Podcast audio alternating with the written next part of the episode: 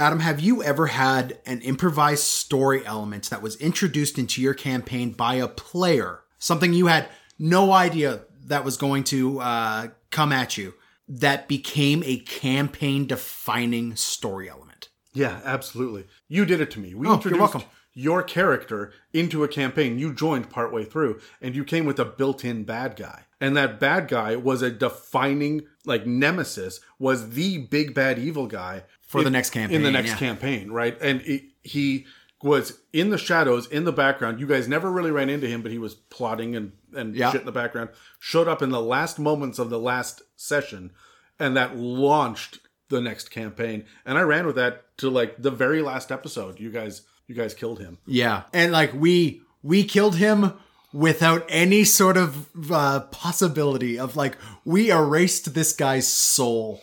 You guys got him possessed by your ally ghost, and he walked him into the river Styx to wipe him fucking clean. Yeah. You guys like, and I was not expecting that it would go that way, and it was brilliant. And you guys were all so ready to fucking hate him.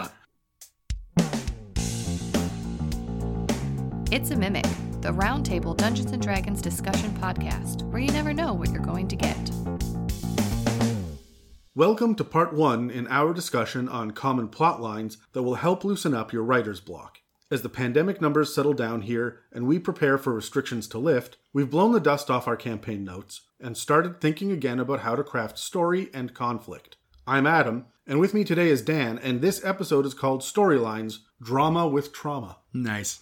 You're like I I, I you're right. I do like the rhyming ones the best. So, I'm a simple man. There are a lot of different ways to plot out a story, and let me start off by saying that whatever works for your table works. But sometimes you want to make a request of your dungeon master for a certain kind of plot line, or you, as a DM, are looking to breathe some new life into your campaign. We see a lot of discussions online about joke storylines that come from puns, tweaking lackluster published material, and balancing railroads, funhouses, and sandboxes.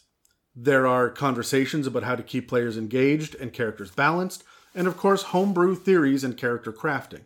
But on this podcast, we talk a lot about how D&D is collaborative storytelling, and no one person controls everything. So let's sit down and look at story itself. Story has two popular definitions. The first is an account of imaginary or real people and events told for entertainment. And the second is an account of past events in someone's life or in the evolution of something. Let's boil it down to something a little less unwieldy so we can apply it to D&D. yes, please. For our purposes, story is the evolution of imaginary people and events for entertainment. The key words here are evolution, imaginary, and entertainment. Evolution is important because there has to be a sense of progress and consequence to the decisions being made around the table. It also implies that there are general rules, but not necessarily a right or wrong way to proceed. Imaginary is important because the situations we will be exploring are born of creativity and imagination within the general rules that evolution hints at. And entertainment is important because it guides our decisions from the outside and gives us a measuring stick of what feels good and right to absorb as an audience. And because this is a collaborative story, everyone involved is part of the audience, even the dungeon master. Remember, for us, story is the evolution of imaginary people and events for entertainment. Let me say all that crap again in a different light. For those of you who are philosophy majors, think about it like this imagination is the id, evolution is the ego, and entertainment is the superego. But Adam, you're crying out, I just want inspiration for my writer's block, or I want a fun new story to tell. I know, I hear you. But it's important to understand how story works, so that we don't get distracted by puns, which are imagination and entertainment, but not evolution, or railroady plot hooks, which are evolution, but not necessarily entertaining or imaginative for everyone around the table. To really grasp the idea of storytelling in a collaborative sense, as a dungeon master who is supposed to have a handle on all of the opportunities available, you need to listen to the players and slide in a good story hook when you hear a good opening, like Dan mentioned in the cold open. And I know you've heard lots of bad stories from players, especially when getting a backstory that doesn't offer anything inspiring, or when dealing with a basic archetypal character that hits only one note over and over again. Looking at you, edge lords. You need to listen to your players. and know what different kinds of stories there are out there, so that when your players stumble upon something golden, you can nudge a subplot or side quest or even an NPC into the bigger narrative. But while some ideas may seem intriguing or funny or even boring, remember the three things that we're looking for here the opportunity to evolve the characters, the opportunity to inspire imaginations, and the opportunity to find the maximum level of common entertainment. It's going to be different for everyone, and oftentimes it takes the blending of two or three ideas together to really strike gold. But I hope the next two episodes will grease up the gears in your machine and help add depth to your Dungeons and Dragons tables. And players, you can find story opportunities too. It doesn't just have to be DMs. Never be afraid to communicate with your dungeon master about what you would like to see. So, Dan, I got a question. Sure. What's your favorite kind of story arc? The one that you are always excited to see in a movie. I got a 10. I got an 11. Honestly, I don't know why we roll dice. I yeah, I just always go last. Um, this honestly, for me, it comes down to the hero overcoming the the personal odds. Like I grew up on that in absolutely everything in the 80s and 90s. Yeah. And then and it's usually the the edge lord rogue, the Raphael character. Yeah. Right? That that strikes out out on his own and then he comes back in. Yeah, realizes that his family and everything were, you know, the thing that was keeping him strong the entire time is like, my friends are my strength. yeah, and they yeah. overcome some personal issue and then become strong and save the day in the end. right? Exactly. For me, the thing I uh, really like is the redemption arc. It's it's kind of associated with you, but I want to see a character who is, um, based on his circumstances, been beat down and has hit that rut, and then has to redeem these uh, things in his past that he has committed to show where he's been, where he is now from where he was. It's that uh, Noah's Ark level of thing where it's like you made some mistakes, but those have enabled you to do what you need to do in the future. It's part right? of the journey. right. So uh, it's the redemption arc. That's the that's the story uh, beat I like more than anything else. Well, those are story arcs, not so much beats as they are Yes, yeah. arcs, right? We can take these general archetypes and then, depending on which beats that we use, we can get uh, radically different storylines, but they follow the same general trajectory. Mm-hmm. So here's something you might not know. Speaking of the different beats. In 1895, a French writer named Georges Polti came up with a comprehensive list of possible stories called the 36 Dramatic Situations. He credited the work to an Italian author, Carlo Gozzi, as being a major inspiration, and his list is used by authors and storytellers all over the world, but very few people in D&D. Now, we're going to bring it to you by the broad strokes and in layman's terms because we've got limited time here. Yeah. But if you want to learn more, go buy a translation of the 36 dramatic situations. Hopefully, this episode should be an episode that kicks some of the cobwebs loose by using these. I'm going to go through each of them simply, and we're going to provide an example for a story opportunity within Dungeons and Dragons. I'm sure that you will be able to come up with a ton as well, but feel free to steal or adapt anything we come up with. And remember to keep your eyes out for ideas that will include the entire mission statement of the evolution of imaginary people and events for entertainment. Let's do it. So there are 36 dramatic situations here. Most of them have an opponent, but I'm going to take you back to the eighth grade English class uh-huh. and remind you of the three kinds of stories that there are the three kinds of conflicts man versus man, man versus environment, and man versus self. It is really difficult to set up the man versus self conflict in D&D, but usually a good dilemma is enough to explore those themes at your table. I will talk about that a little bit more next week. Sure. That leaves us this week with man versus man and man versus environment, which I like to reframe for D&D as conflict against a thinking enemy and conflict against a scenario. Okay. As we go through the 36 situations, think about the fact that your party or a party member can act as an individual entity. And they could be the guards or the people sneaking past the guards or the people being guarded. And you can replace any one of these entities with a scenario. The guards could be replaced with a trap or a locked door. The entity circumventing the barrier could be poison gas or the passage of time. Sure. And the guarded one could be treasure or a secret. You see how this one basic situation Yeah. can spin out in many different ways. So, I've monologued enough. Let's get to the discussion, okay? Okay. the first one is called supplication. This requires three parties a victim who is begging for mercy, someone who has power over them, and someone with authority over both of them. The more doubtful the authority figure is of what action to take, the more drama you can extract from the situation.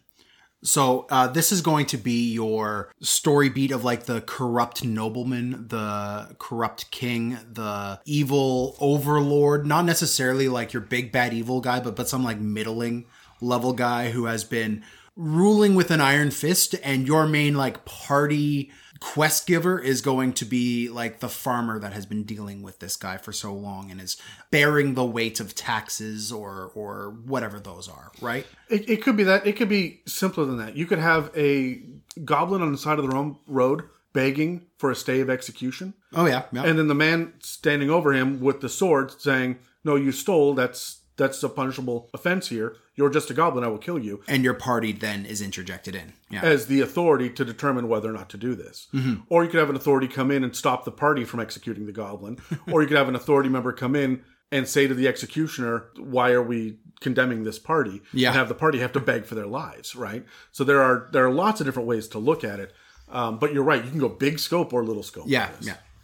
The second one is called deliverance. Again, this requires three parties someone who has made a mistake, someone who is enacting justice on this person, and someone who rescues the first person from the threatening party.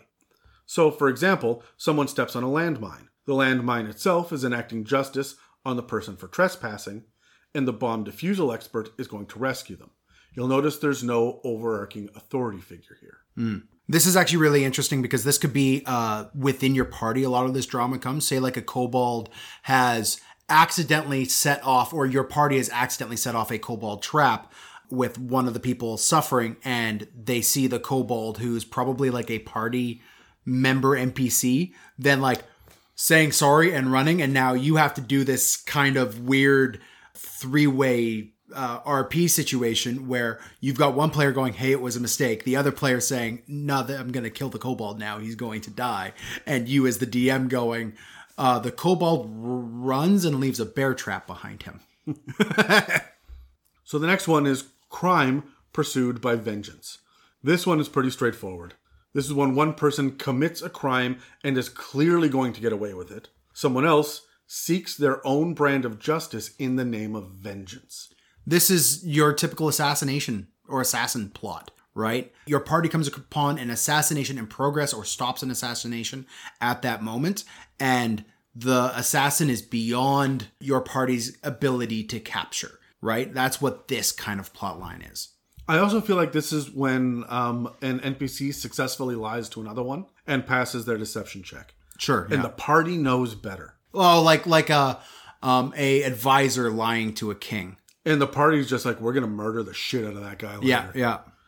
The fourth one is very similar. It's called Vengeance Taken for Kin Upon Kin. This is a complicated one, but it's fairly common and can be found in stories like Hamlet.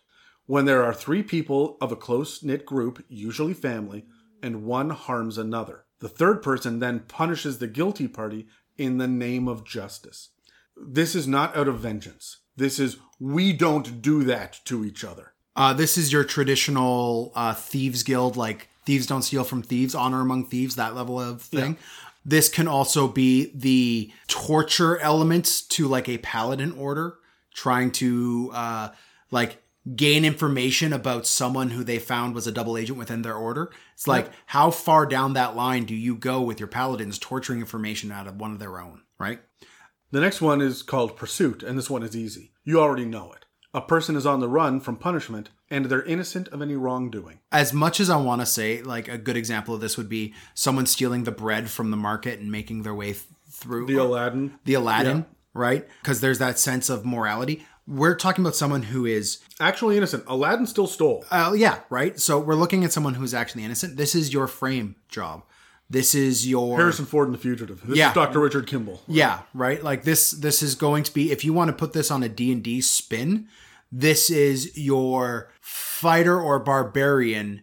No, this is your uh, lycanthropy uh, storyline, Oh, absolutely. right? Like s- someone in the town has lycanthropy and at midnight loses consciousness, becomes a werewolf, murders a bunch of sheep and one person and then wakes up in a field of their blood butt naked. right?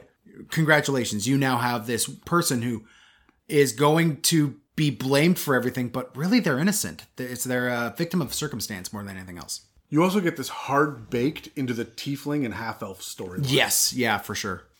The sixth one is disaster. Again, this is pretty straightforward. When a person with incredible power loses that power to an enemy and is defeated. Um, we actually see this in one of the adventure paths in uh, Curse of Strahd with, uh, um, spoiler alert, Mordenkainen losing his shit and wandering Barovia. Right? Yeah, it at, this is specifically when someone takes it from them. Yeah, the whole Argynvost storyline is the same way here. Yes. Yeah. The seventh one is falling prey to cruelty or misfortune.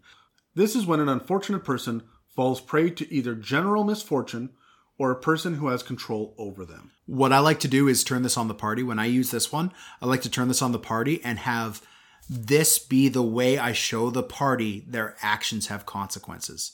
So they've just gone through this big uh, battle with their. No, uh, this isn't justice. This is purely misfortune or cruelty. Oh, I l- hear me out. The party has had this big thing fighting and stopping this attack into the city of some sort. There's been this collateral damage, and now your party is interacting with some of the peasantry or whoever, the commoner folk, who then says, Well, I did have a home there. It's now a crater where, you, you know, the fight. And like, I don't blame you guys.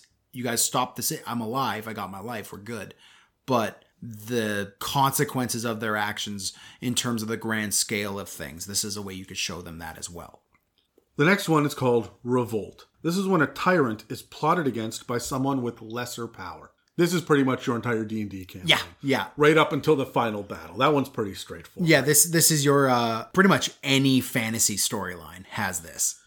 But you have it from both sides. You have the villain looking to take over power from the people that are in charge, but then the party looking to take power from the villain, Villain, as yeah, well. yeah. Before we get on to the rest of them, let's jump out for a quick break. Did you hit record? Yeah, go ahead. So, as some of you have noticed, obviously, Dan and I launched a bit of an informal side project where we go through one of the Dungeons and Dragons publications at a time and determine the pros and cons and our overall thoughts. And the first one we did was Icewind Dale, Rime of the Frost Maiden. We went over almost every page, covering moderate spoilers for the adventure without giving the ending away. We covered things that interest players or may be useful to dungeon masters to get inspiration from. I always love going through the monsters and the items and the player options. I really enjoyed seeing all the different forms of the Frost Maiden and investigating everything about her frosty lair to her maiden head. Dan? What the fuck, man? I need you to take these commercials way more seriously. I show up every time with the utmost professional attitude. Ah! What? You? Professional? Yes. Professional what? Dick? At least I'm not an amateur dick. I don't. What? I. What? What? What is your problem? What's an amateur dick? Well, I don't know. Obviously, by definition, it's a dick that doesn't get paid. Does your dick normally get paid? I mean, it should. Well, I'm not sure that Canada's ready to reintroduce the penny, Adam. Go fuck yourself, Dan. It should be getting paid in pounds, if you get what I mean. You can pound it on your own time. We're trying to record a commercial. Okay, anyway, Dick, we're going to periodically continue working our way through new releases as they come, Gross. As well as discussing some of the published material from Wizards of the Coast that has already hit the shelves. There's a lot of info out there for 5th edition, but not every DM or player knows which book to pick up next or what to expect from an adventure module. After all, there's some great additions to the library, and then there's, well, Rick and Morty versus D&D. This series is going to be sporadic and unscheduled, so keep your eyes out for these and let us know if you agree with our assessments.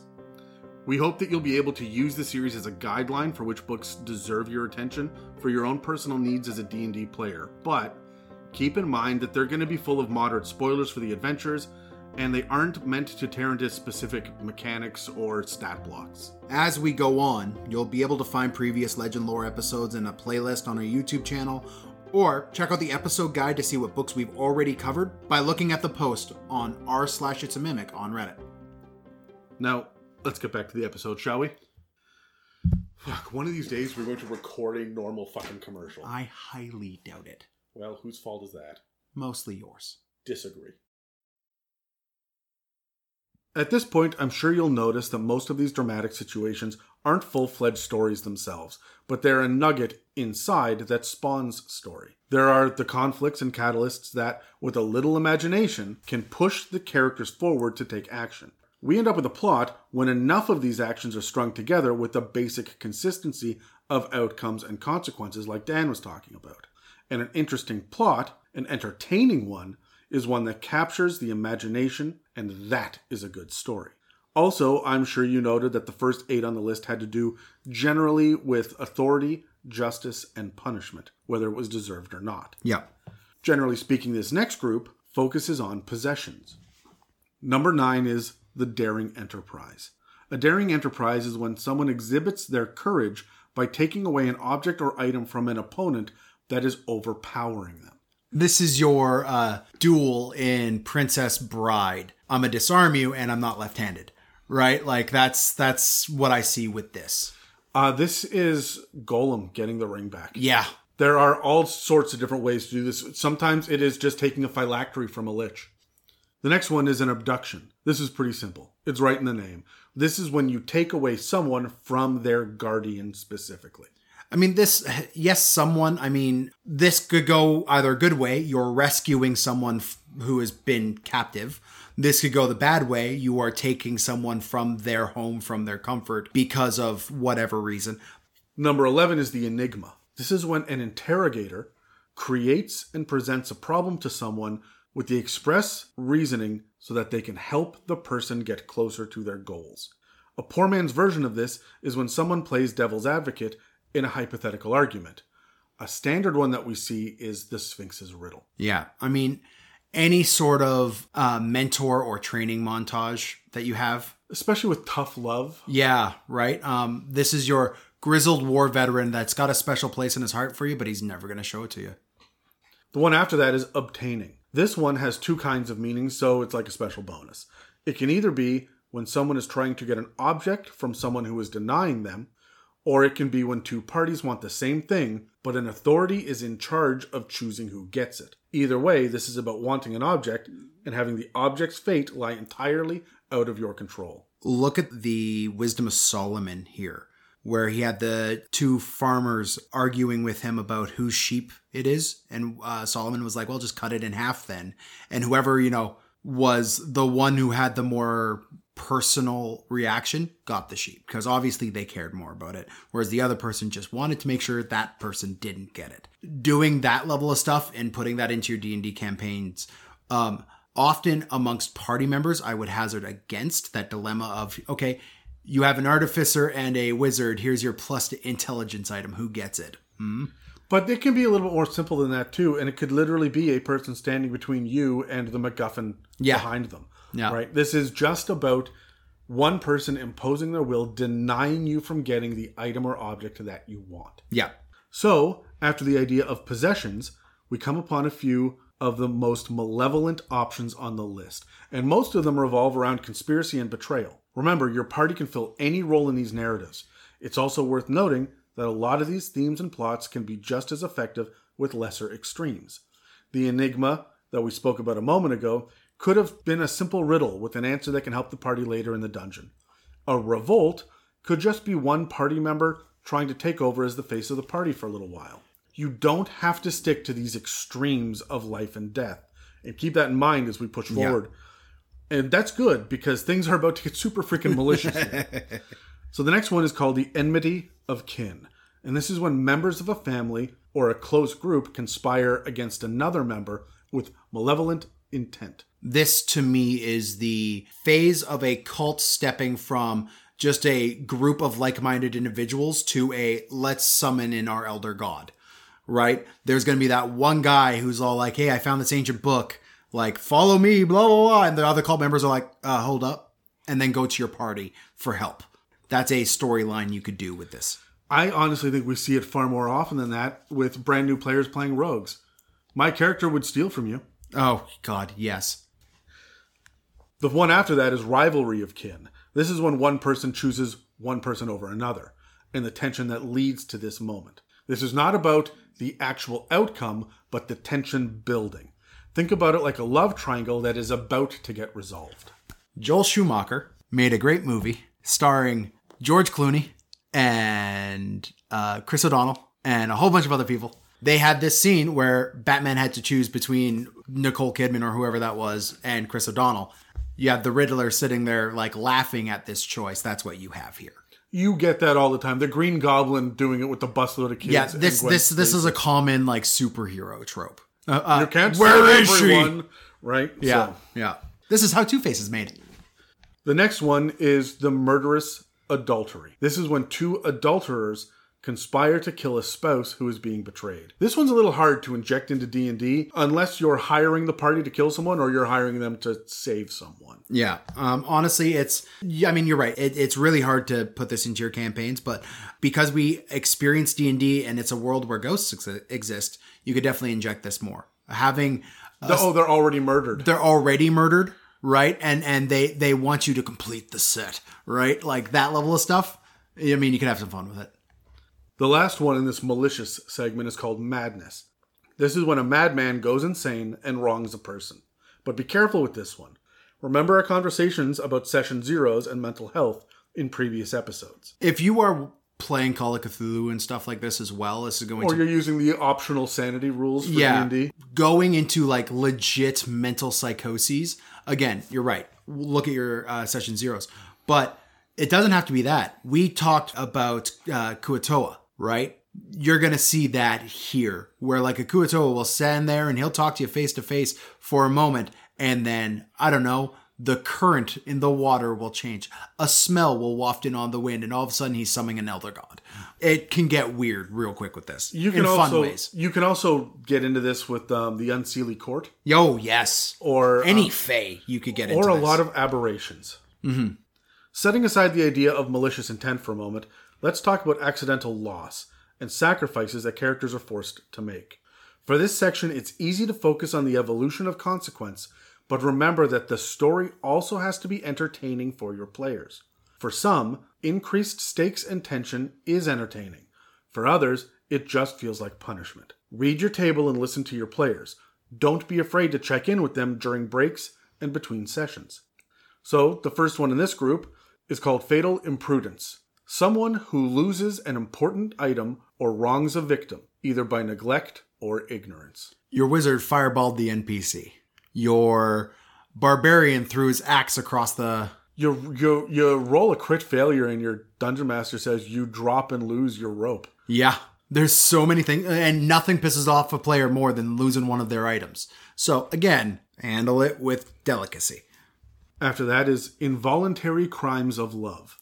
When two lovers have unknowingly broken a taboo through their romantic relationship and someone reveals it to them. This is the main dramatic tension in the first part of Romeo and Juliet. A good D&D example of this would be when you fall in love with like a hag or a succubus. Oh yeah, yeah. Uh, the, so this is the And- Terry storyline. Well, and then they fall in love back. Oh, that's cool. The one after that would be Slaying of Kin Unrecognized. You see this one all the time on television, and I used it to mess with Grady in his episode of The Many Roads to Amelia. This is when one person kills another, only to discover that it's a beloved family member or friend. Yeah, this is the figuring out that the NPC that you've had as a friend the entire time is part of a s- secret order or something. Oh, no, no, this is when you kill the guy in the robes and then pull the hood back and discover that's your NPC. yeah, yeah. So it's it you're on the right track, but it's flipped. It's the other way around. Um, the next one is self-sacrifice for an ideal. This one may seem pretty straightforward, but it's got an extra little bit of gravitas to it when you stop to think about it. Of course, I'm sure you're all familiar with the age-old trope of sacrificing one's well-being or life in the name of their ideal, but this equation isn't quite complete. The end of this story is that another party has to accept the sacrifice. There is a sentient willpower accepting these sacrifices and providing payoff. And this is the thing that bothers the shit out of me in Avengers Endgame Oh, and Infinity War. Gamora and Black Widow sacrificed themselves. To whom? How did that release the stone? Who gave that up? Who set these rules in motion? yeah. They never really established that. Hey. Usually in D&D it's going to be a god or a demon lord or something. Yeah. But you could even have it be kill that guy to save this this person over here. You can have someone with low status force your hand. Yeah, for sure. The next one is self sacrifice for kin. This is really similar, but the motivation is based around rescuing or benefiting a family member or person close to you instead of an ideal. Yeah, this is this is the What like- Hawkeye tried to do. Yeah, right. Uh, this is like giving up your kidney so that someone else can have that, right? Like, there's so many things. This is uh, uh, in D and D. This would be giving up a important magical item or important boon to save a party member. Oh, this is specifically about giving yourself up. Yeah, This is you guys run, yeah. I'll hold them But back. you, you you try to tell a barbarian that an axe isn't an extension of himself. sure, fair enough. But honestly, this in my head, this is a fly, you fools. yeah, yeah. Fair enough. The next one is all sacrificed for passion. This is when a person, usually a lover, gives up everything for their love, often unwisely. This is clearly displayed at the end of Romeo and Juliet. Yeah, this is this is a bit harder to do around a uh, around a table for D and I find. This is a really shitty way to pull the rug out from underneath your players.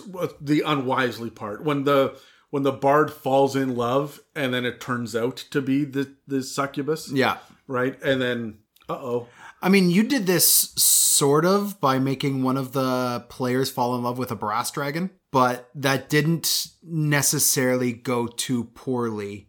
oh, it went poorly enough. It went poorly enough. Uh, in, in in her regard, she straight up sacrificed herself for the player at one point uh, near this big end scene, climactic end battle. And he got stuck with a half dragon egg. Hey, that my character looked after. Okay, so number 23 is the necessity of sacrificing loved ones. Sometimes there's no other option but to sacrifice a loved one. This one is particularly heartbreaking and is what I think of when I separate good dungeon masters from bad ones.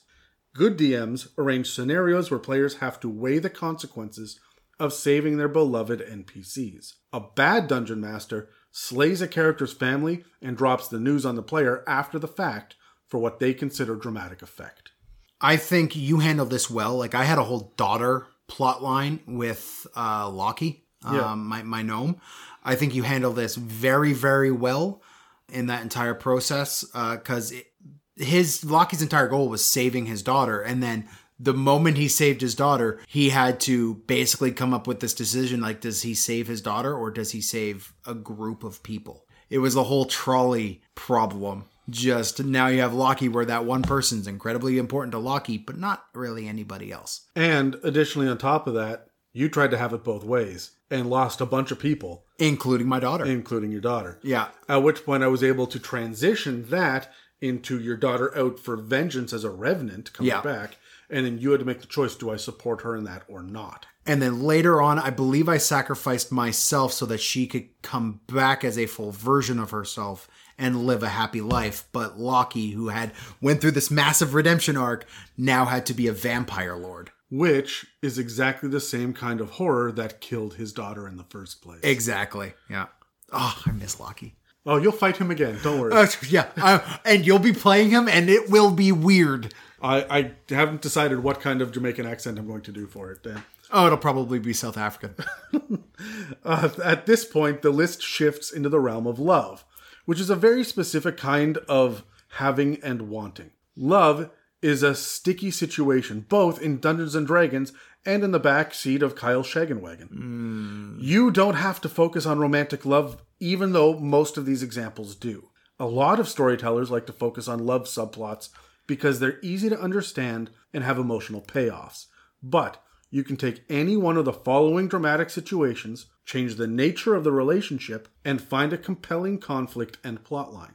The first one is called Rivalry of Superior and Inferior. This is when two rivals square off against each other, and the best man or woman wins, thereby winning the prize. In older classic literature, you often see the prize be a tournament or the hand of a fair maiden. Mm-hmm. Well, we've evolved now, and while the old themes may be attractive for the sake of nostalgia and historical accuracy, be careful about handing out romantic interests as prizes. It's 2021. It is time to grow up. I had a, this issue, you mentioned earlier the Brass Dragon. I had a character or a player at the table who was uh, playing a barbarian who was very much, I drink beer and I have a big swinging cod. Yeah. I swing my axe as much as I swing my junk. And he wanted the most attractive NPC that came up in a caravan of people they were escorting, who was this little blonde scholar girl. And he was very much, I'm going to seduce her and whatnot. and she did not give in to him.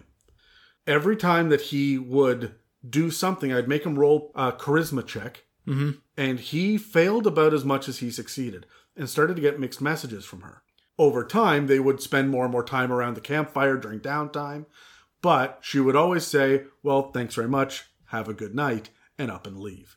This went on for months until finally, when they settled down somewhere, she decided to stay with the party and not move on because of him. And that flirtation actually kicked off, and the two of them ended up in a relationship. It was so much more rewarding than any other way ar- around it. But the thing is, he was up against Terry's character was a fighter in the first couple of sessions of this. So the two of them were both like, "Oh, little blonde girl, huh?" And they were like competing about it. And then I distracted Terry with the CrossFit half orc. So, um, so he like totally went off in that direction. But for a moment there, there was this real tension of which one of us is going to score the girl, not knowing that neither of them are going to score the girl based off of your roles. You're going to have to put some time and effort and thought into this. Prove to me that you are a hero, not just in name and violence. You kind of flip this, uh, the gender roles on this on its head as well with Irvindale and Megan's character.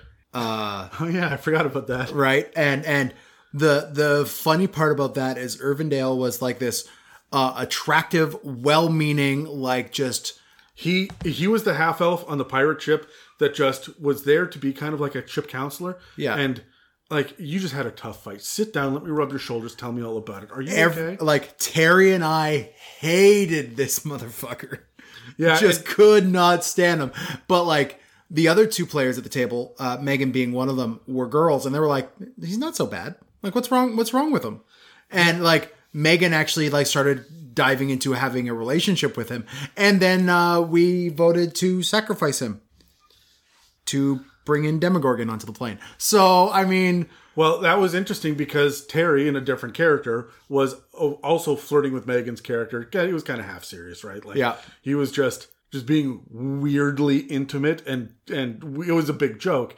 But then Irvindale came on the scene, and suddenly Terry wasn't joking anymore. yeah Especially because the only thing you guys are so suspicious that he was going to be evil. Oh, there was yeah, but you had there was so many like little hints of like uh you know, weird side eyes and like this guy is just so good.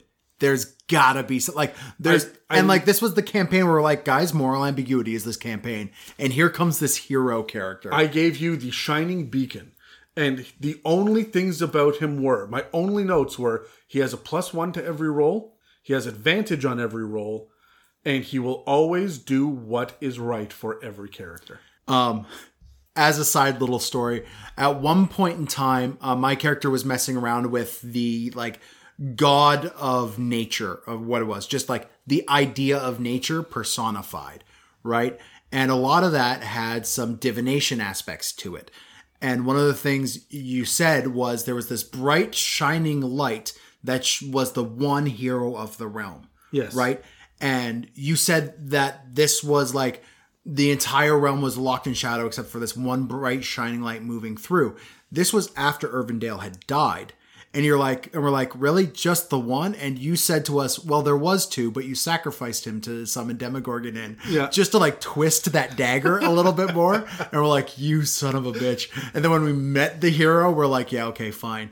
That makes sense. We got a picture of the dude on our wall right now. Yeah. But like, it's just like th- that uh, tool as a DM to just be like, and you all fucked up. And here's, I'm just going to make you really regret it six months down the line. Man, I absolutely love that callback.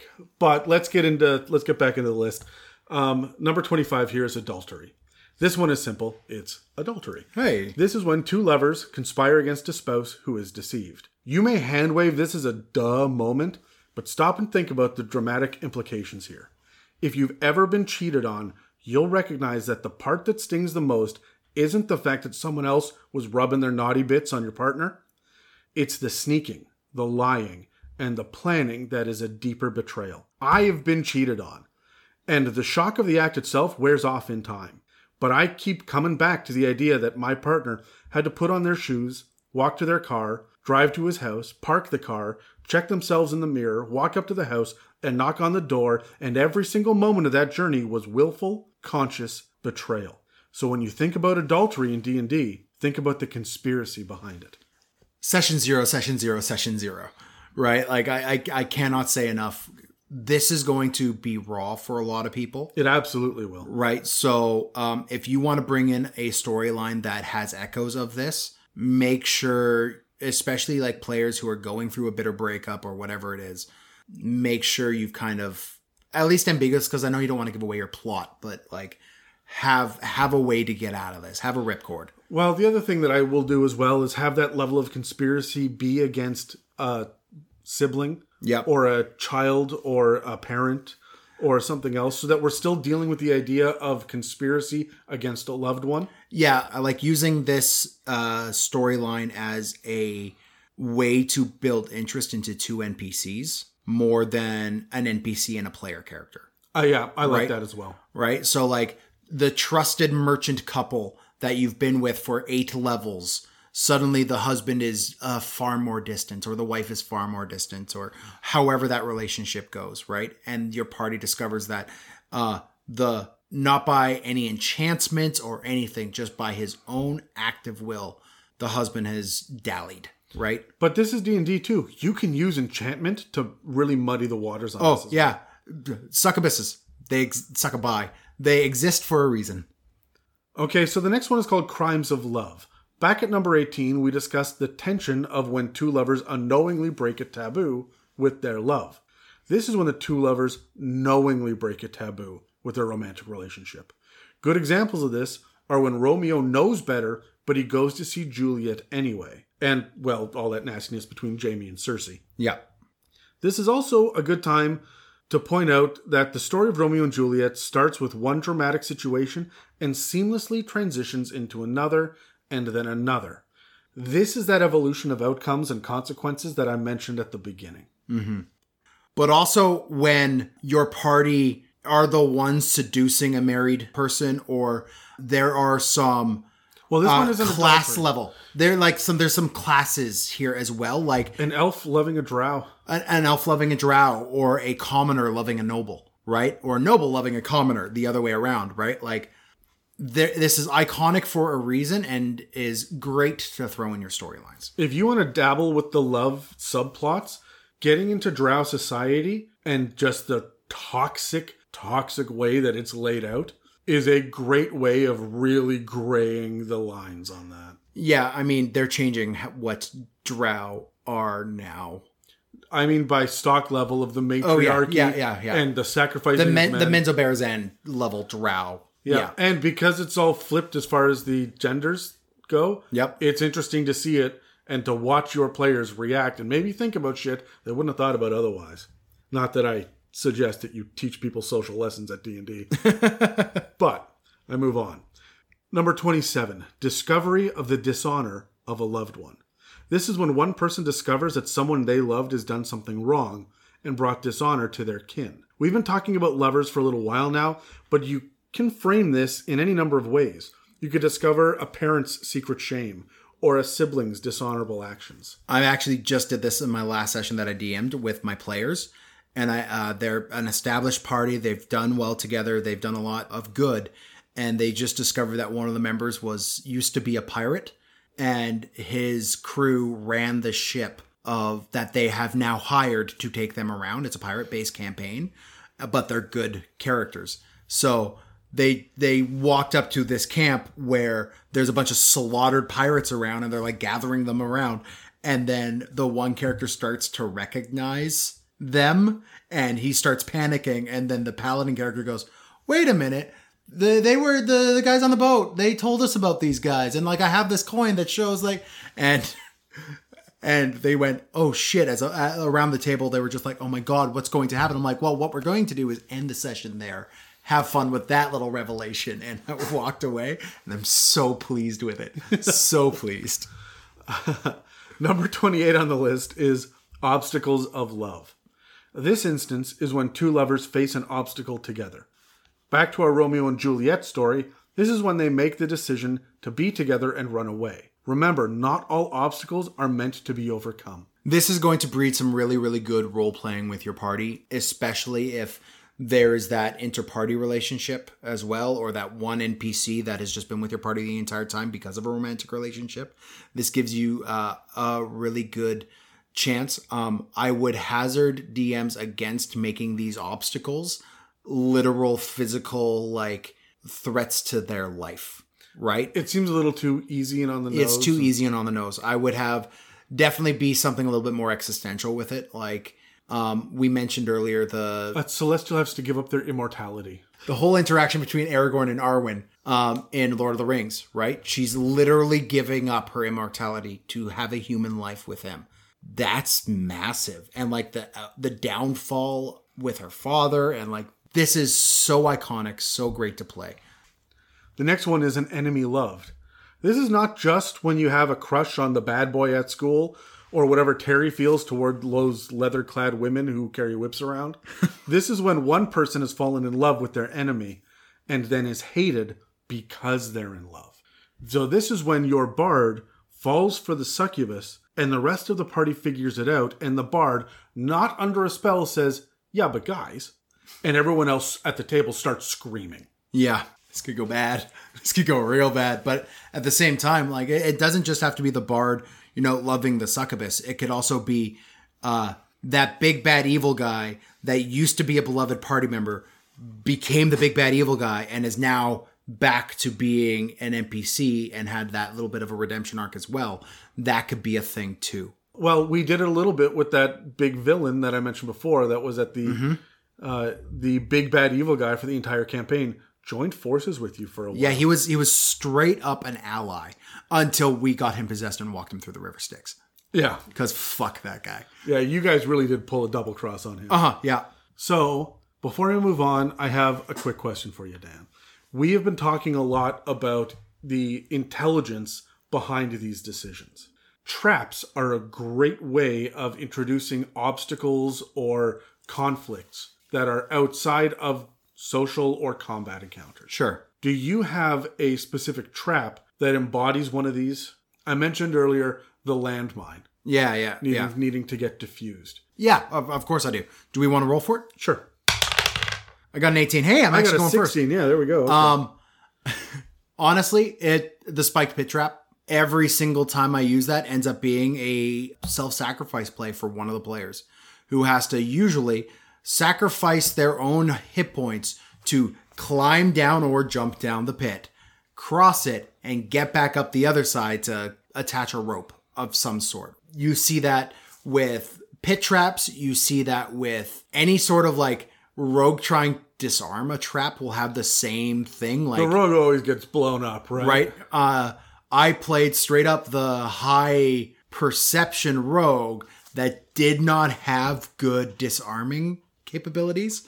Like I could tell what was going on, but I did couldn't stop it. You were disarming in other ways. I was disarming in other ways. Uh, literally, well, no, I was dislegging Megan.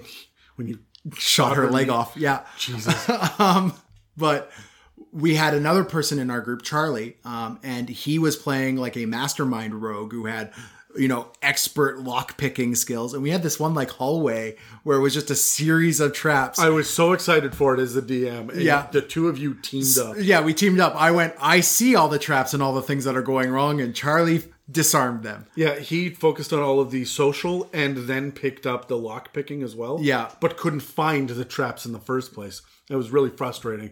Um, you were talking about pit traps and whatnot. One of my favorite things is the door that's slamming down, the blast door. Oh yeah, okay. And you've got to hold the door as a self sacrifice play Aw. for other people to, to get through and get away. I know, I know, I know. Aw. Oh. The entire show went downhill after they revealed that. Hey. I have a series of opinions. let's let's move on though. The rest of the podcast will be Adam talking about season seven and season eight of Game of Thrones. Adam, Oh, I've got a lot to unpack here. Oh, are you actually going to let No, no, I'm not going to let I'm you gonna know. get. I'm going to get one point. okay, you point get one. Okay, you get one Game of Thrones point.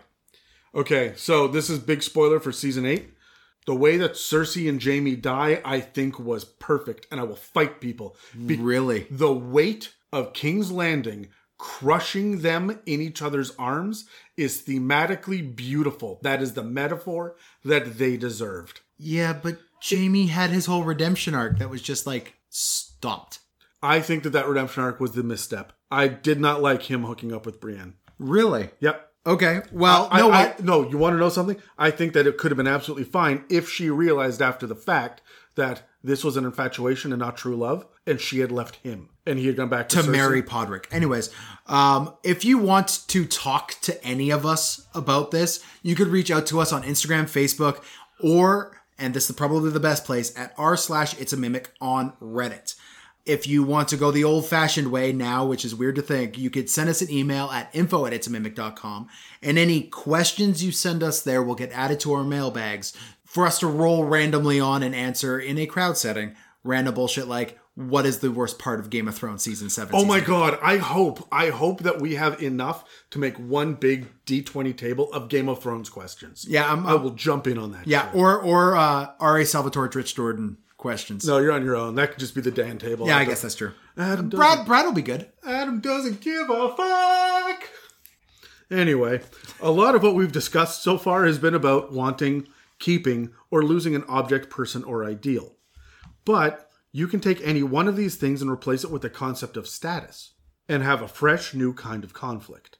The next four items on the list are directly related to status and often pair nicely with something else we've already mentioned ambition. If an object or status is difficult to get, people can become trapped in a state of coveting it. After all, obtaining something easily just means you wanted something and now you have something. Ambition is when there is something you want, but another force is acting as a gatekeeper while you try to get it. This is often status, although it can be love or items or objects. We've seen that. Yeah. We've seen that in previous items on this list. This is really about stepping up, the Jafar of it all. Mm-hmm. This honestly is the thing I use as the main motivation for my big bad evil guys.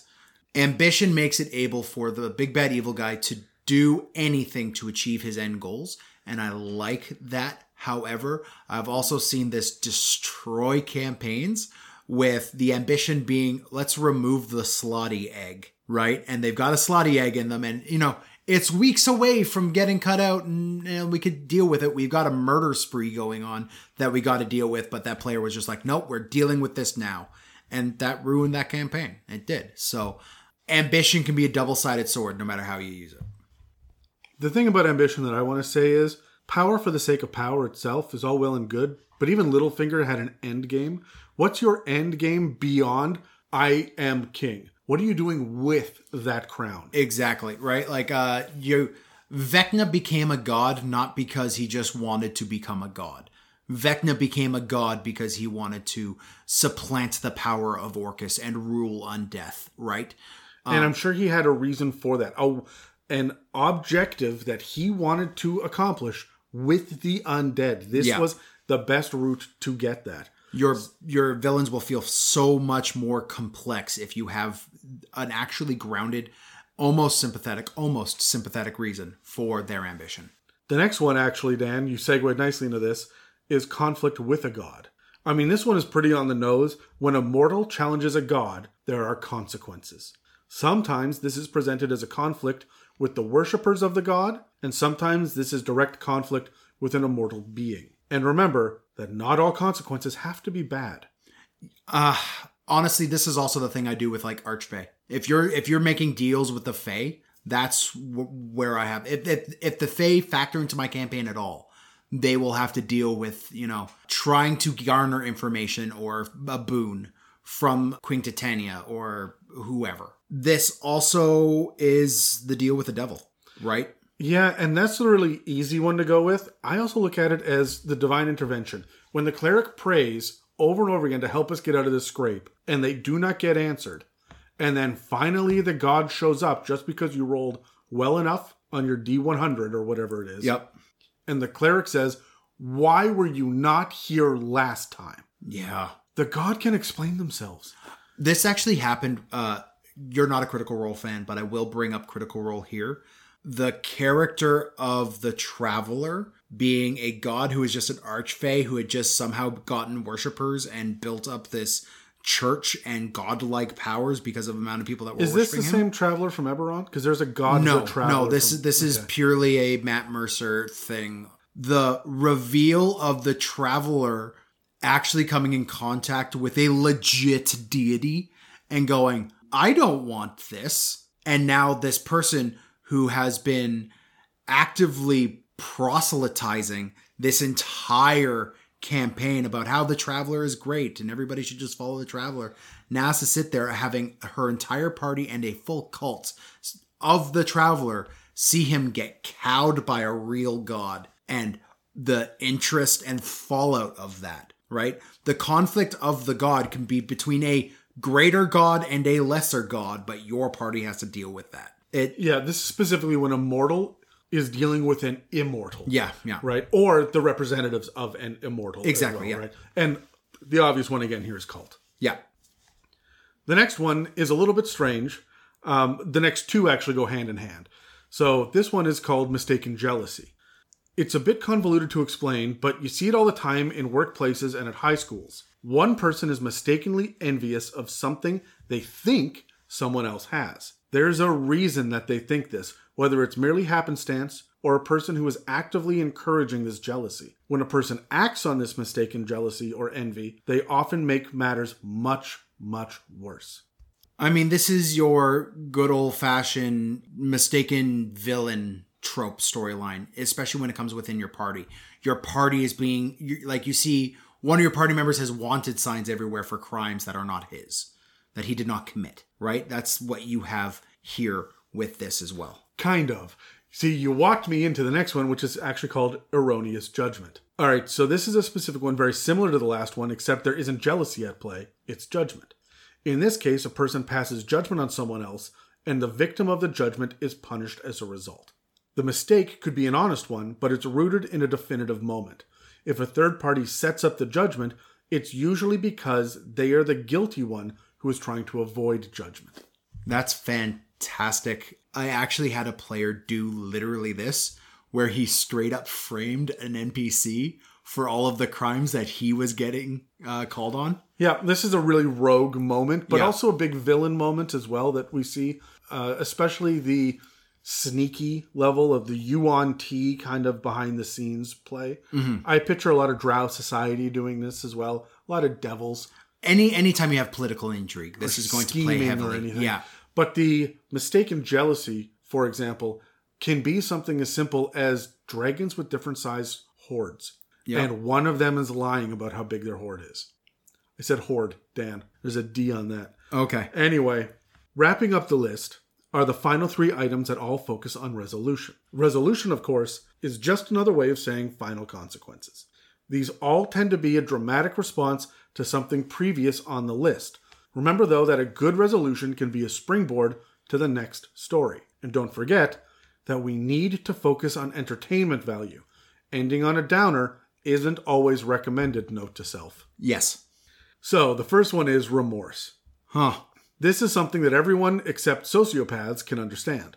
When we've wronged someone, committed a sin, and that's lowercase s, I don't necessarily mean a biblical sin, or betrayed a moral, we feel guilty.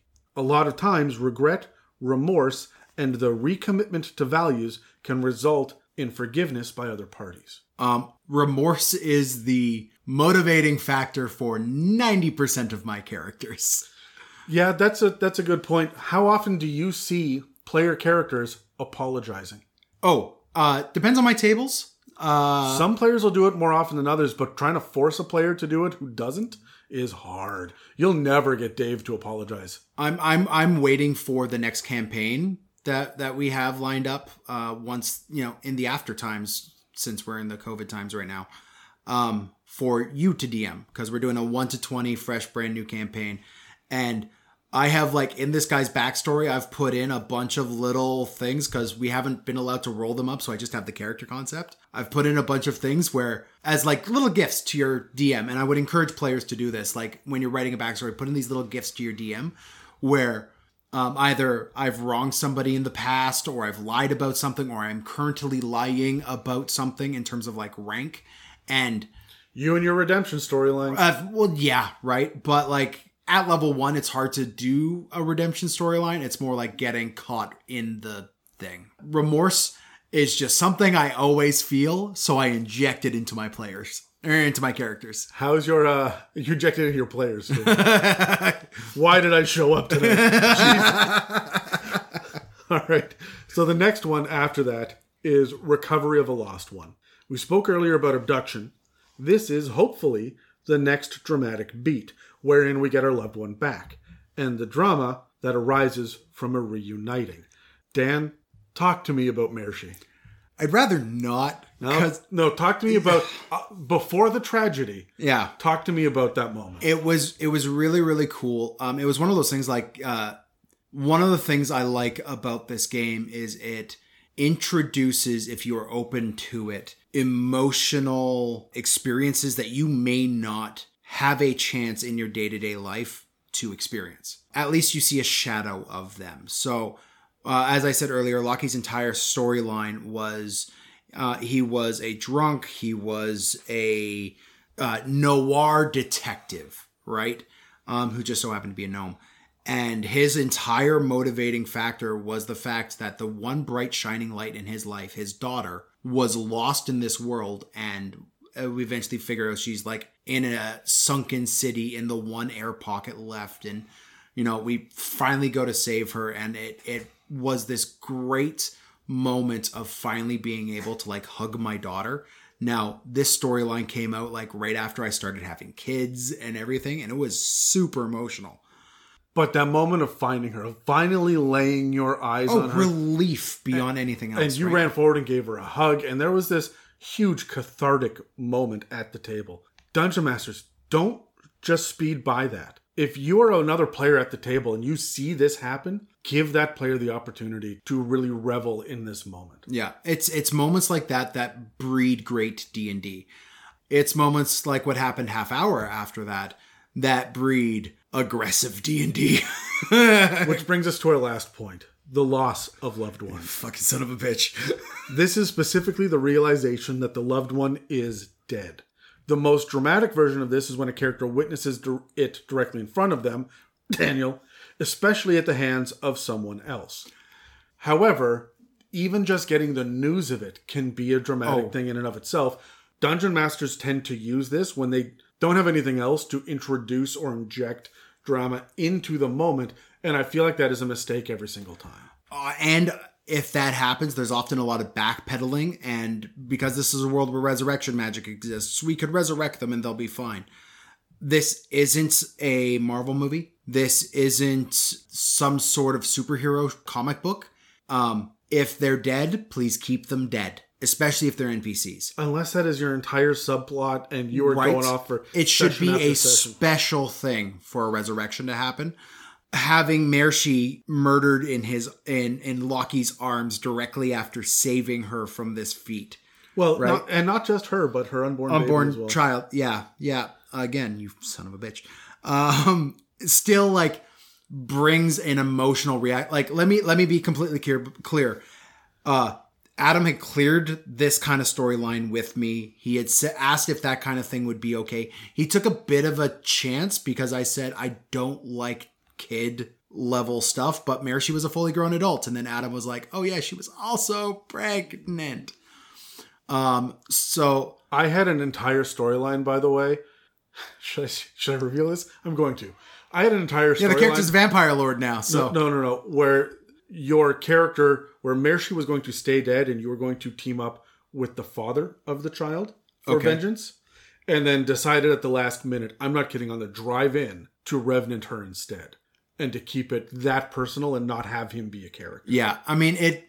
I remember because we ended the session with Mershi being dead, and then there was like a two or three week break Yeah, where I had to stew on that, and that just, you didn't talk to me for ten days. uh, yeah, like straight up hard no. I don't want to hear your voice. I was mad, um, but honestly, man, it it it bred such a great narrative experience for everyone at the table. It's it's a highlight of the campaign, at least in my opinion. I mean, it was very self focused as my character, but even the other players will note how Marashi became such an integral part of the campaign. But we did this to everyone. I mean, Akra, the wizard, lost her best friend out of it. Yeah. We had um, uh, Cora, the paladin, lost Lost her father's spirit. her yeah the father's voice inside the uh the ancestral sword who I, I mean the sword got broken his voice disappeared then she lost her god she watched her god get raffle stomped in front of her Yeah. and she lost her potential love interest directly before her eyes as well twice Fuck you, Irvindale. and then Solomon Duke, right? So this happened many times throughout the campaign. the idea of losing someone that you love. Yeah, for Solomon Duke, he decided to uh, fight a Death Tyrant by himself. At level 8? Well, okay, to be fair, no, you guys are like level 13, but to be fair, he'd already gotten his ass kicked by an archmage and was climbing down a rope while the rest of you were supposed to be at the bottom backing him up, but you had all fucked off down a corridor and he didn't know the Death Tyrant was there. Oh, yeah. So he got ambushed and then died. He was a player character, so that uh, that one hurt Terry pretty personally. Yes, it did. So using the idea of loss of loved ones is a powerful tool, but what we're not talking about is the fact that this campaign lasted two years and I did it five times in weekly 10 hour sessions, Yeah. which means there is a very limited use of this. And I would really caution people to not lean on this one too much. This can be an effective tool, but it is also the sign of a lazy or inexperienced storyteller. Mm-hmm.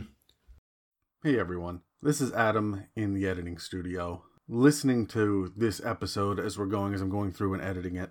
And there's something that I feel we were very remiss in saying, and I wanted to interject just for a moment a little something extra. Now, of course, Dan doesn't know I'm doing this, but he doesn't need to. What Dan doesn't know won't hurt him. So, one of the things that we talk about is the idea of collaborative storytelling and large character moments. We talk a lot about character moments of loss, not just hit points or attacking a character sheet, but of actually losing as a character, having tragedy strike. This is inherently a part of storytelling. You need odds to overcome. The reason that it works for us and it doesn't work for others is really based on the idea of trust. Now, for a lot of people, they end up playing with complete strangers online where there is no trust, and that Dungeon Master has to go with the default level of being a referee and having the trust given to them based on simply their role. Or they've gained this trust because of the fact that they're all friends and have been for a while. I had a unique experience. When I started as a dungeon master, I had played D&D with this group of people that I didn't know for about 6 months, maybe 7. It was a great rewarding experience. We just finished Curse of Strahd and they handed me the reins with a little bit of trust, but I hadn't earned it yet. Later, when Dan and then Megan joined the campaign, it was brand new. I hadn't really seen Dan in about 6 or 7 years not in any meaningful capacity, and I didn't even know Megan before she sat down to fill in as an NPC during half of a big climactic narration finale. I felt the need to earn trust. I felt the need to prove that I, as a dungeon master, can be trusted with your characters. I did this by staying consistent. I really focused on the idea of appropriate consequence, both good and bad, and we often talk about the negative because it's the most memorable. But when discussing consequence, we do have to think about reward and outcome and whatnot as well. I got a lot of goodwill from my players, and I'm so thankful for it.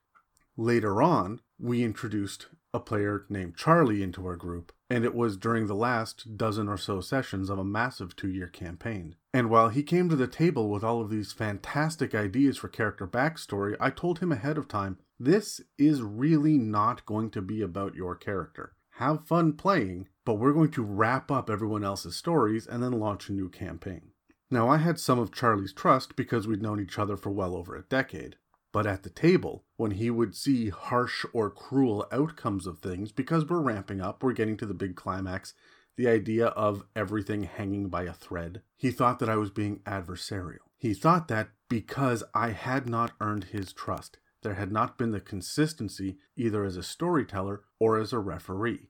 Now, it's very easy to say that someone who adjudicates rules needs to stay consistent. We talk about this when we discuss our homebrew rules and making calls, especially with conditions and whatnot like that. But earning trust through storyline is important. Handing out the wins and the losses and making sure that they know that you are on their side gives you the ability to step forward and give them real tragedy and loss, and they will not blame you for it. But you, as a dungeon master, have to earn it. We told a lot of stories so far in this episode. We spoke about Dan's character Lockie and Mershi, his daughter, who he was looking for for the entire campaign, found her for one session, and then had her brutally murdered in front of him, her and her unborn child.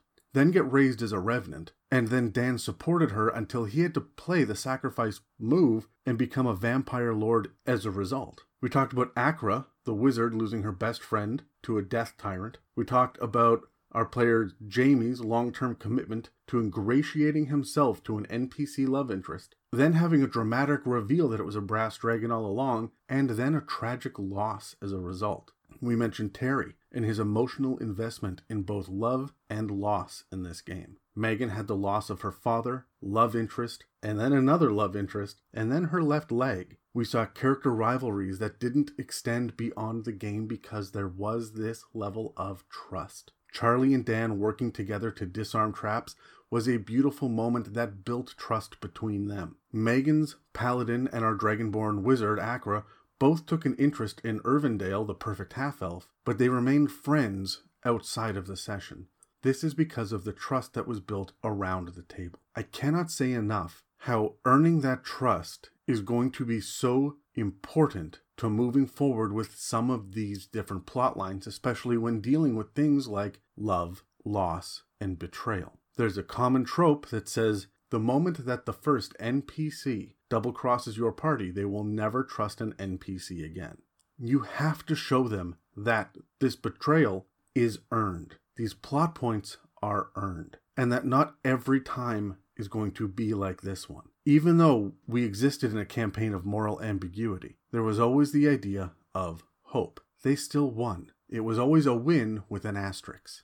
We killed a death tyrant, but we lost Terry's character. We survived meeting Demogorgon, but we lost our beloved half elf character. I got to reunite with my daughter, but she is undead and out for vengeance. Every one of the results, every one of these resolutions that we talk about, needs to come with the idea of springboarding forward to the next plot point, and that is one of the key ways to earn trust. Yes and no but. These are phrases you should learn as a DM. I am very thankful that I'm surrounded by such mature players who want to explore these themes and ideals. I give Dan and Terry and Megan a lot of shit on the podcast, but I have DM'd the majority of the people that have been here Dave, James, our mysterious voice behind Jed, and I like to think that I've earned their trust, at least to some degree, so that I could give them tragic story beats to focus on. One of the things that Brad always circles back to when he tells stories is about how Dan and I conspired against him and the rest of the party, and my character betrayed everyone and killed half the party and left. I had known Brad for fewer than 20 hours of gameplay when this happened, and we weren't friends before we sat down at a D&D table together and Dan was introducing the majority of that party to Dungeons and Dragons 5th edition while we were playing that campaign. And while we do talk about it and we poke fun at Brad about it, it has stuck with the majority of those players as a major betrayal because it wasn't earned. We've said a few times that that was a mistake. As cool as the moment was, in retrospect, it was pretty disheartening for the players. We're not perfect. Not by any means. And we're not expecting you to be perfect either. So when you take these plot points, think about building trust. We've provided nothing but conflicts this entire episode, or resolutions that, for the most part, end on a down note, a negative. Give them the threat, give them the conflict, give them the issue or the problem or the puzzle or the riddle. And remember, they need to win. Let them be heroes. If you give them enough overwhelming odds enough times and they always come out on top, they will trust you the one or two times that they don't. Okay, let's get back to the episode. So, before we wrap this episode up, I've got a couple of questions for you. Let's grab our dice and roll. My first question, Dan, is which one of these plot lines sticks out to you as being something that you would like to explore in the future? Sure. I Got an 18. I got half of that. Honestly, um I really want to play on the erroneous judgment. Like I said, I have this character who's got all of these things that happen in the past, whether or not they're real, um, in this character's head because he's a bard. By the way, my next character is a bard. Fuck. Um, but I don't want to play the strummy music, happy storyteller bard. Just straight porn actor? No, I'm going to Bard for very specific reasons that we will talk to off mic. There's a lot of these little aspects of um, I am responsible for these things, even if I didn't commit them based off of his culture that he, that he's from, because he's from a shame based culture as well. So like these allegations have been levied against me, I still must answer for them. I love playing on that thread. Um, also, with my current campaign, and I know some of the people who are in that campaign listen all of Thundar's storyline, who is the Storm Sorcery Hobgoblin, who used to be a pirate.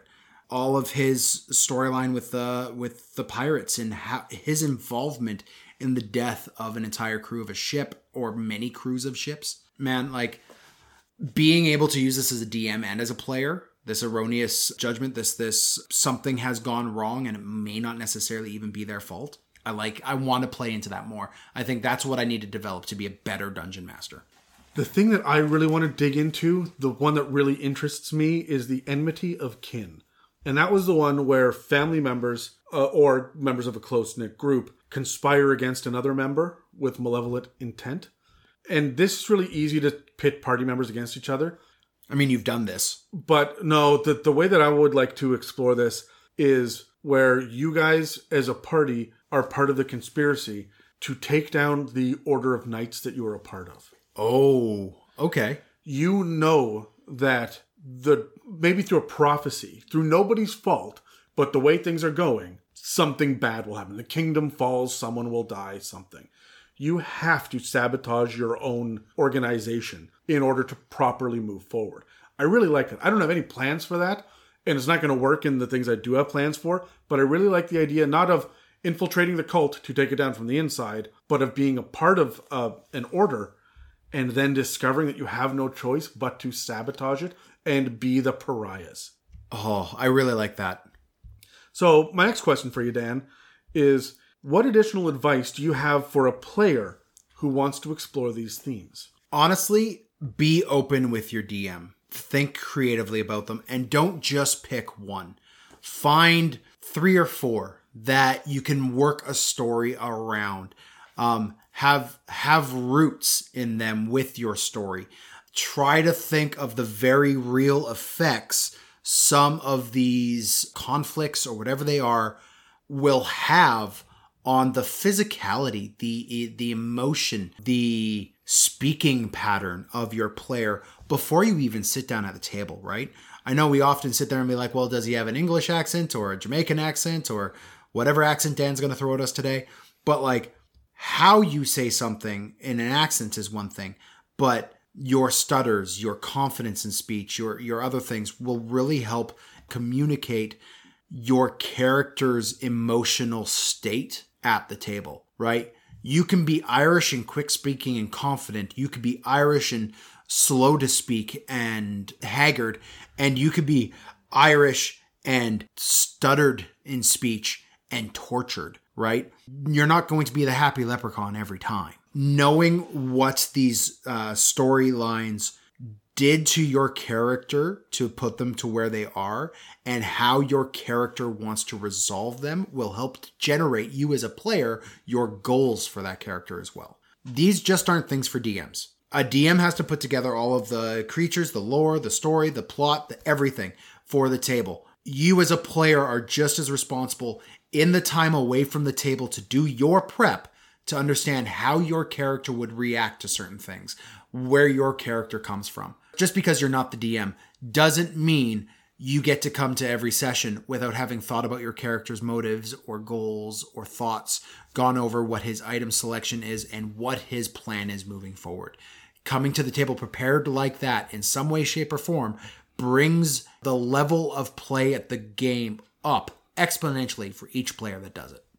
If you are not playing that kind of D&D, if you are just there to slay goblins, you do you. Yeah. But if you're looking to have specific character arcs that you want to explore, if you're looking to talk with your dungeon master about, hey, I injected these three points into my backstory, I would like to explore them. This is the one that I'm the most interested in and whatnot. My big note for everyone is be patient. Remember that Oh, a yeah. dungeon master has between three and six people around a table on average. Sometimes it's a lot more. They've got plot points that is either laid out to them in the published material or that they've been working on for months. And when you say, hey, I want a redemption arc, understand that you're going to have to fall from grace a little bit first. You're going to have to feel the weight of what it's like to be fallen from grace before you can build back up and get that heroic moment. And there may be baby steps to get there, as well as multiple paths. And the Dungeon Master is doing this for every person around the table. Yeah. So really do be patient and trust your DM. If you see five or six sessions go by, and I mean five or six four hour sessions, if you're playing two hours a week, calm down. You're getting about three encounters Yeah. at a time. So If then. yeah, so you will really need to be patient. You're going to run into that very occasionally. But if you are playing the three to four hours uh, a week and you get five or six in, you haven't seen any development, just a little poke, just a reminder hey, is this on your radar?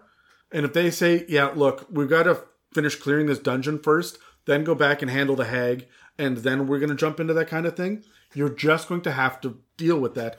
And that's fine. Yeah. Well, it, as a DM, I find that I like to highlight a storyline at a time, right? I am not managing everybody's story, and I'll get into this later a little bit more in a minute. Um, I'm not managing everybody's storyline at once. I am highlighting yours, and there might be little tidbits for everybody else, but that player's storyline is the um, is kind of the goal right now. That's what we're in the thick of. So other players at the table get okay with recognizing, get good at recognizing when it's not your highlight. Support your friend, support your party member, inject flavor in as it goes, but you're not the one who's developing your plot line as the highlight right now. Your friend is. Support them, help them through it, right? And that's what's going to help here. Do you have any additional advice for DMs? Yeah, highlight one player, Uh, but but not at the complete neglect of the others. Have That's why- breadcrumbs. that's why I wanted to give all 36 of these because you will be able to find character moments that are going to do three of the five characters at the table. And as long as you're rotating different moments, and you don't know, one person may not bite and someone else may jump in on that. Mm-hmm. These are moments that you should be injecting in when you see the opportunity to help you find these character moments for the party. Every one of these things can happen during Hoard of the Dragon Queen or Rime of the Frostmaiden yeah, right? These can happen in Lost Mines of Phandelver if you can find a good opening for it. Dungeon Masters, don't inject it unnecessarily because remember, this is the thing about sparking imagination, about natural evolution, and about entertainment for everyone. Just because you want to have a Jafar character doesn't necessarily mean that that's something you can work into Death House. yeah, But you can lay breadcrumbs and see who bites on that for Curse of Strahd. So, there are a lot of different ways to look at story. This episode talked about the 36 categories that plot hooks fall into, and we mentioned a few times that a story strings them together. Join us next week when we look at a couple of other philosophies of storytelling which can help your games feel deeper and more dynamic. That's it for this episode of the It's a Mimic podcast. If you'd like to support us, we have a donate button on our website, www.itsamimic.com, and we also rely on word of mouth to get news of the podcast out there to the community. So please pass the word to everyone you know that we're available on iTunes, Spotify, and YouTube, as well as most podcast apps. Thanks for listening to It's a Mimic, where you never know what you're going to get. Thank you for listening to another It's a Mimic production. Inquiries, shoutouts, requests, and mailbag questions can be sent to info at itsamimic.com.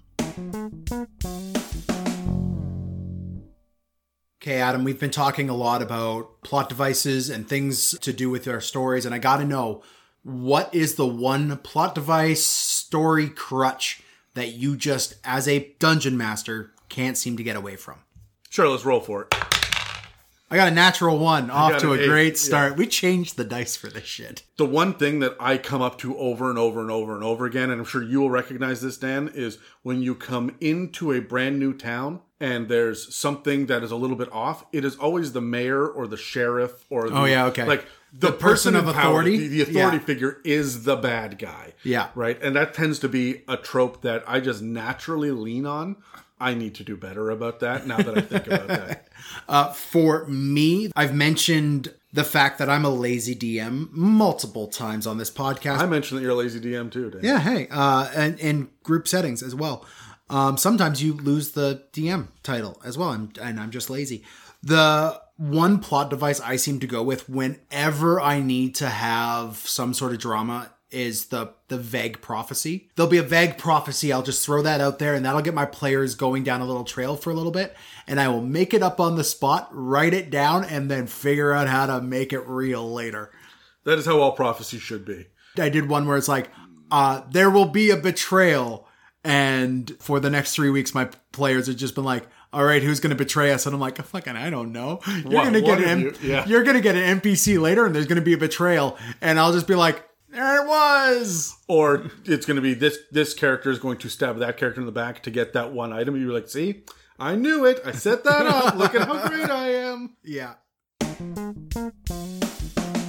Honestly, the the way I see this is not just, you know, hey guys, know your safe words, but also um my joke was knowing your safe words and I didn't have anything to follow it up. Fuck.